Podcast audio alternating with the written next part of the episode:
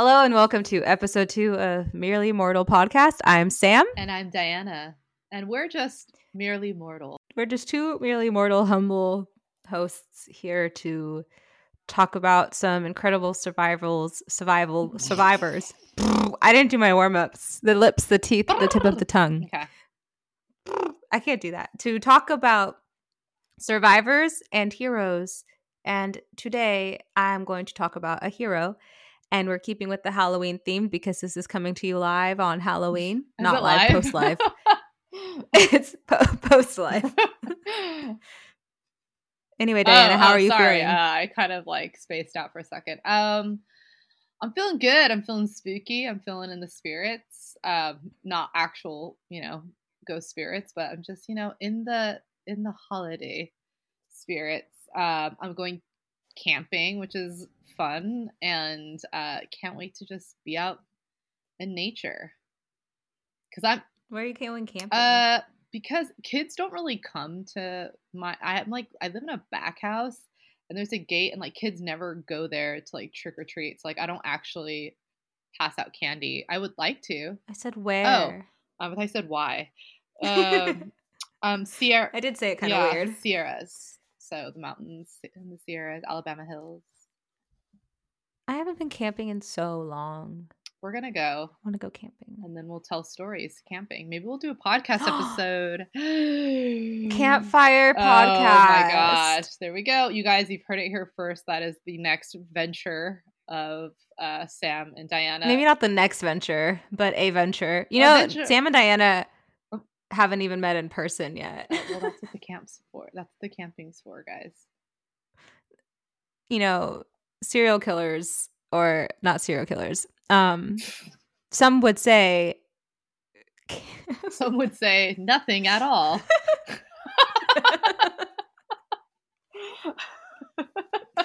so let's get right into All this right, episode. so- It's okay. We don't always finish our thoughts here on the podcast, so just know that.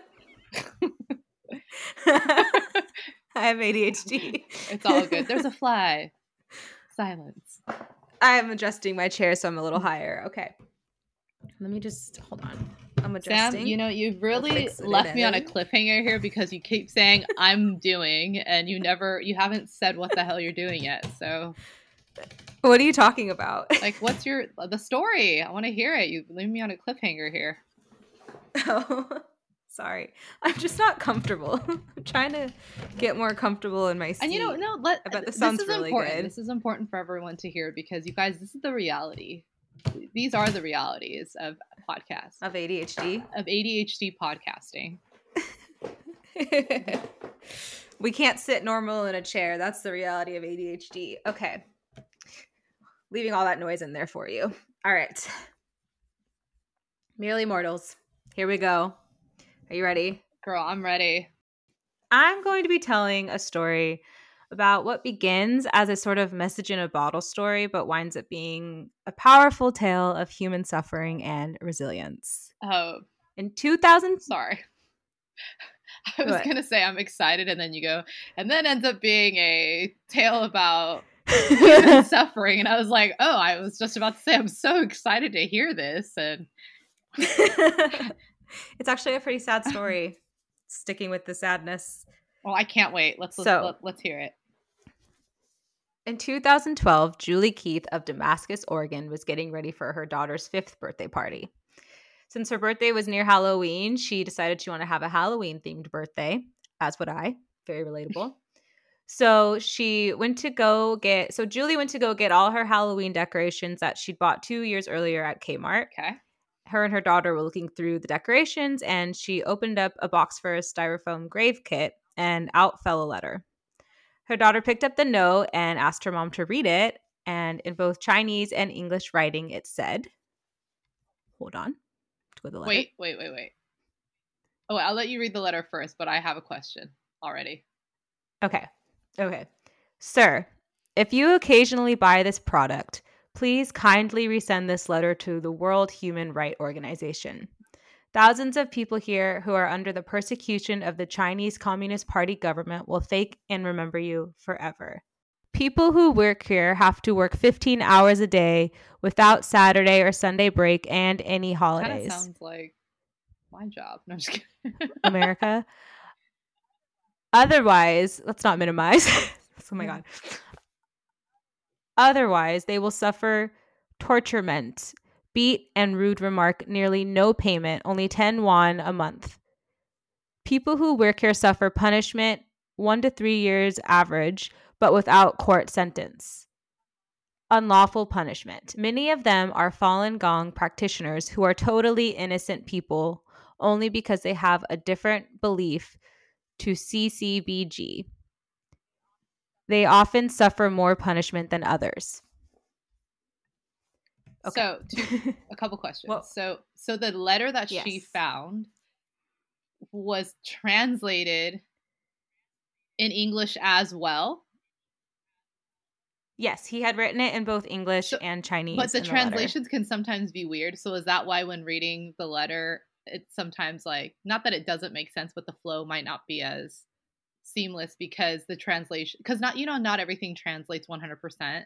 So, you're literally reading Yeah. it word for word about how they translated the letter, correct? Okay, cool. Yeah, I'm reading it word for word how he translated it from Chinese to okay, sorry. And my last question is what is CCGG or whatever it was that he was referring to in the the Chinese Communist oh, it. Party Okay. government. Thank Yeah. you. That's Okay. intense, by the way. that letter. Yes. Yeah, so I can only imagine what it would be like to find something like You're like- that. Trying to have this birthday Um, party, like, whoa, what is and and again, she bought these decorations 2 years ago. So who who knows how old this letter even was? And also I would feel pretty guilty having known that this was sitting in my stuff all this time and I could have helped somebody sooner if I even could help this person. Oh my god, so what happened? So she wanted to help. She she contacted the Human Rights Watch, but that didn't really lead her anywhere.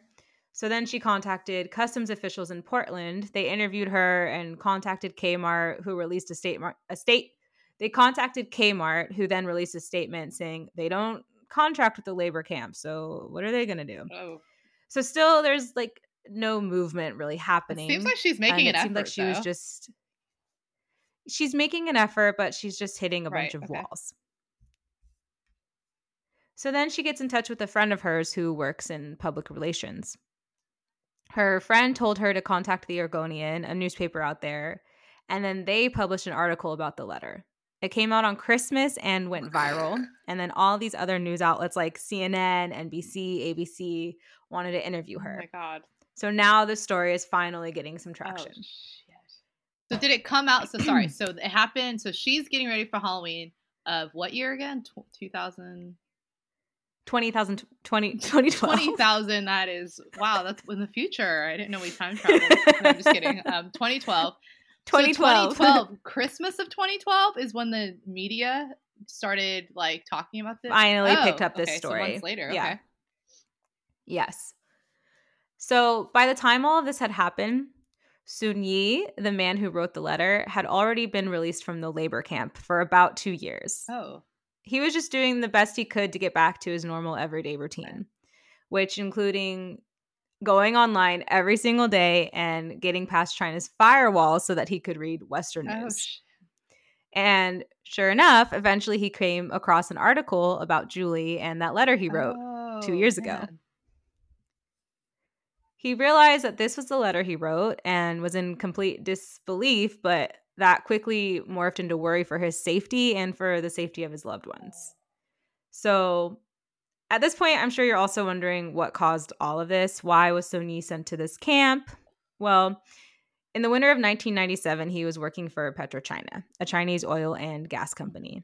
And one day when he was at work, he saw all of these people outside exercising in the cold. And he couldn't believe that he could stand out there. That he couldn't believe that they could just stand out there in the cold like that in the dead of Right. winter and be out there in this large group just like exercising. And that's when he learned about the practice of Falun Gong and started to look into it and practice it himself. Mhm. Falun Gong seems to be pretty complicated and controversial. When I was researching it, it was really hard to find a non biased picture of what it is and what they believe. Mhm.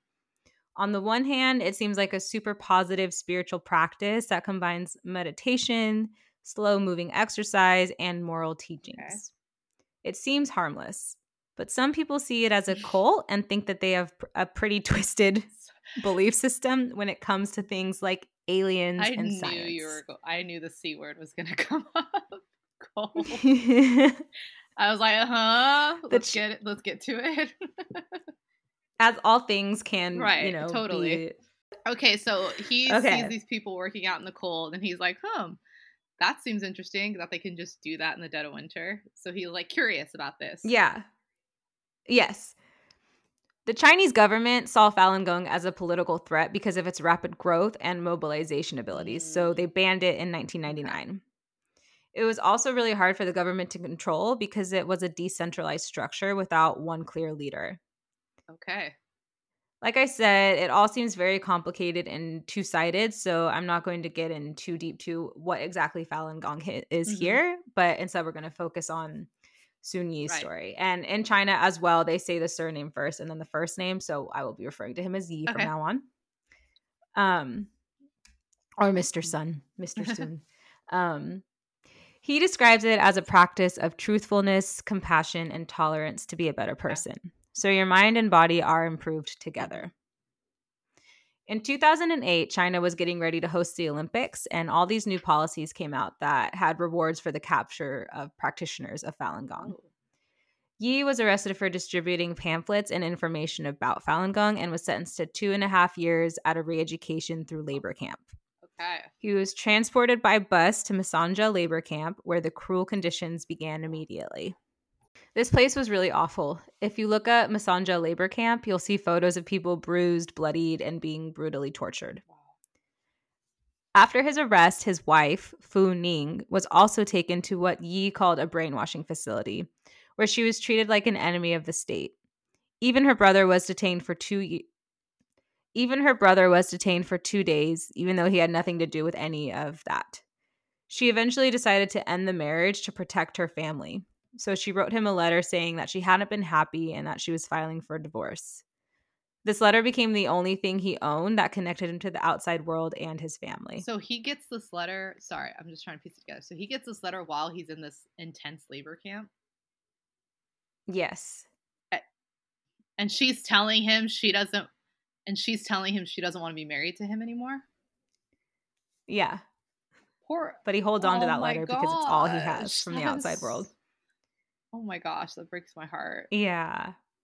It's very sad. So after he'd been at the camp for a while, he's transferred to what was called level 8.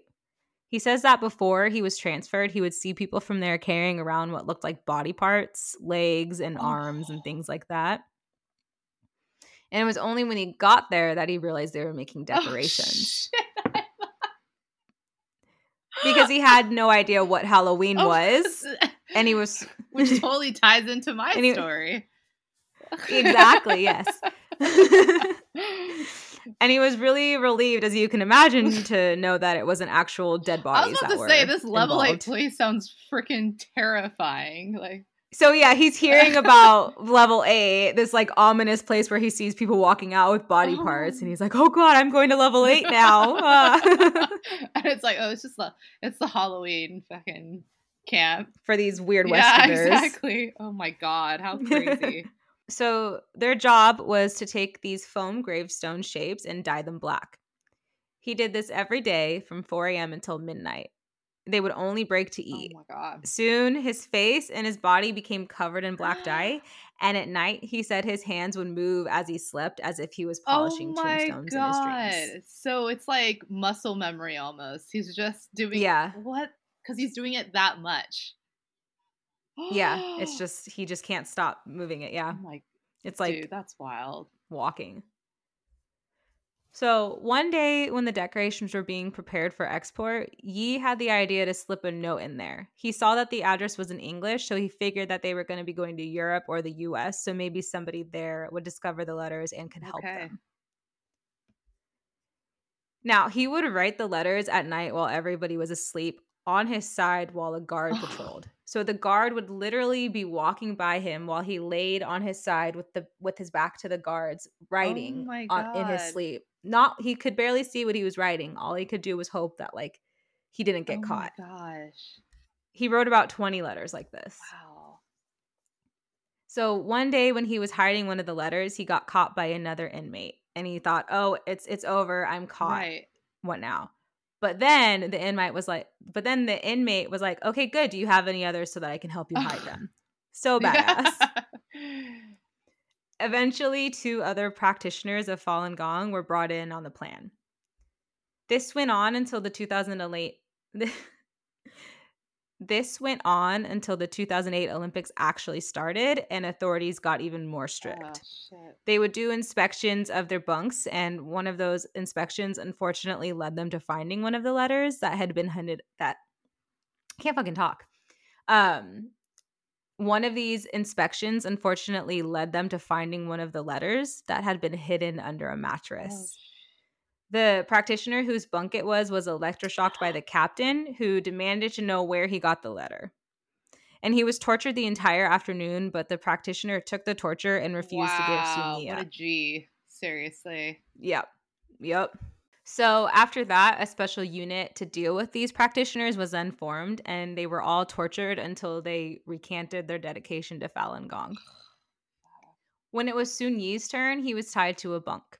His hands were tied with ropes to the top of the bunk, and then his waist was tied to the end of the bed. So his hands are tied up to the very top of the bunk above his head, stretched all the way Oh. out, and then his waist is tied up by the foot of the bed. What the? So he said it felt like his limbs were being torn apart. He's just left hanging there, being tied to separate parts of the oh bed. oh my god. He couldn't breathe and felt like he was having a, t- a heart attack, and he would pass out repeatedly, and then they would revive him and then repeat the whole process. Dude, that. He said what kept him going during this was a realization that he wasn't dead yet. He said, I'm not dead yet, so I should hold on a little bit longer. He said that this thought kept him going every day. Wow. And then after a week, when they saw him withstanding this torture, they decided that they would switch methods and hung him up with handcuffs by his hands 24 hours a day. So he's standing up with his handcuffs, with his hands handcuffed above his head. And if his legs gave out from exhaustion, the handcuffs would then, all the pressure from the handcuffs would then go to his wrists and it would be like knives digging into his So wrists. this was when he was being punished. They would do this. So he, he instead of like making these toys, he would just literally be handcuffed all day. Yeah, in order to get him to um, decry Falun Oh my god, that's freaking awful. So at this point, as you can imagine, he's beginning to lose his mind after five days of this. He's hallucinating and going back and forth from laughing to crying. And he was hung up like that for over a year. What? Oh, dude, stop. He was finally released in September of 2010. He continued to practice Falun Gong and to work to distribute his truth about it to other people through pamphlets. He even got back together with his wife soon after being re- With his wife or Uh, yeah, with his life. Who is his wife? yeah, My life yeah, is my There we life. go. Um, soon after being released. And then after his letter got worldwide media attention, pressure came down on China's government and they abolished the decades old labor camp system. Over 160,000 detainees were set free. These people weren't hard criminals or anything. Like, just as he said in his letter, they were petty criminals, activists, dissent, dissidents, descendants, Dissidents, yeah. dissidents, dissidents, and practitioners of Falun Gong. However, this didn't actually end the persecution of these people. The Chinese government just started using different methods, like people were still disappearing and being put in prisons instead of the labor camps. But the labor camp system was abolished and it got worldwide media attention. People were talking about it all Wow. over, and it really did help. So he withstood this torture, but he freed 160,000 people Wow. all thanks to this letter that got put into the gravestone Okay, so wait. decorations that Julie found. So by the time she reached out, I'm just trying Mhm. to follow the story. So by the time that she reached out, he had already been released, but it was was it because of all of his other letters that he wrote? that he got Yeah. released. He his time was just up, so he Oh, just got released okay. already from from that sentence that he got. But because Julie got this out like he wanted, all of these other people that were still in these labor Oh, camps okay. were released and the labor system was abolished. So when he got out, there was a ton of people left, and then because of all the publi- publicity, um, all over, essentially, that's what led literally to China abolishing their labor camps. Yes. Jesus, I had no idea that that was because of that. yeah. So, like I said, after being released, he got back together with his wife. And they really, you know, they really loved each other and they couldn't stay apart. But there was still a lot of baggage and complications that came with this relationship. They'd been together for 20 years, but most of it was spent apart and in fear, according to his Mhm. wife, Fu Ning. Um, and they were trying to get remarried, but they were finding so many roadblocks because of Chinese government Mhm. laws. And he was just trying to stay really positive and hopeful about his future. Uh, he was really he was just trying to stay really positive and hopeful about his Mhm. future, but things weren't going particularly well for him even after his Oh. release. The Chinese government was still, you know, was like on a list or something. exactly yeah Yeah. his sister's home was his sister's home was raided by police and then his home with his wife who i'm going to call her his wife even though they're not technically married Okay. at this point was also raided he was worried for his and their safety so he tried to go into hiding but was having trouble finding places that he could even stay and then he was arrested again by authorities and when he was being held in prison his health quickly deteriorated and he wound up being hospitalized because he was so close to death Shit. police actually wound up granting him permission to go back home because they didn't want to be responsible for his death, so they put him on medical parole. Eventually, he was able to move to Jakarta, Indonesia, where he it made them it because it made the most sense for his safety and the safety of his wife and Okay. family. But it was very sad for all of them because soon, uh, his wife couldn't come with him, and it was probably the last time that they were ever actually Oh. going to see each other. Why couldn't she come? she didn't want to leave her family behind i Okay. guess it just um yeah in my research they talk they go into a lot of detail about this in the documentary where i did a lot of my research the documentary is called letter from masanjia and i'll talk a bit more about it at the end um but they they go into much more detail about his relationship with his wife and it really adds a lot more tragedy Oh to the story because of everything that he lost and endured Oh, I am gonna have to watch this. so, yes, definitely watch it. It's good. I, I didn't expect it to be as devastating as it was. I thought this was going to be Happy like happy. not yeah, so much. but so while he was in Indonesia, he had filed for refugee status, but it can take up to two years to be approved. So he couldn't actually even get a job yet. He spent his days learning Bahasa, uh, Indonesia's Mhm. language, and working on his English. But Julie actually wound up flying out there to Oh meet him gosh. which was you know very exciting and emotional for both of Mhm. them she even brought the note and the decoration that she found and showed it to him she like pulled it out of her bag Oh wait, and he probably he made was- that tombstone, which is crazy actually now that I think of it. yeah Oh Yeah. God. i thought it was maybe a little bit weird it's maybe it's not something that i would do because i felt like this is a very traumatic item for you i don't know if he would Right, want to see that again like- yeah but he seemed fine with it and like really moved to be holding it again after all this oh my time god. And then she also explained Halloween to him and what certain traditions were and everything. It was very Oh. cute. They're they're there's some cuties.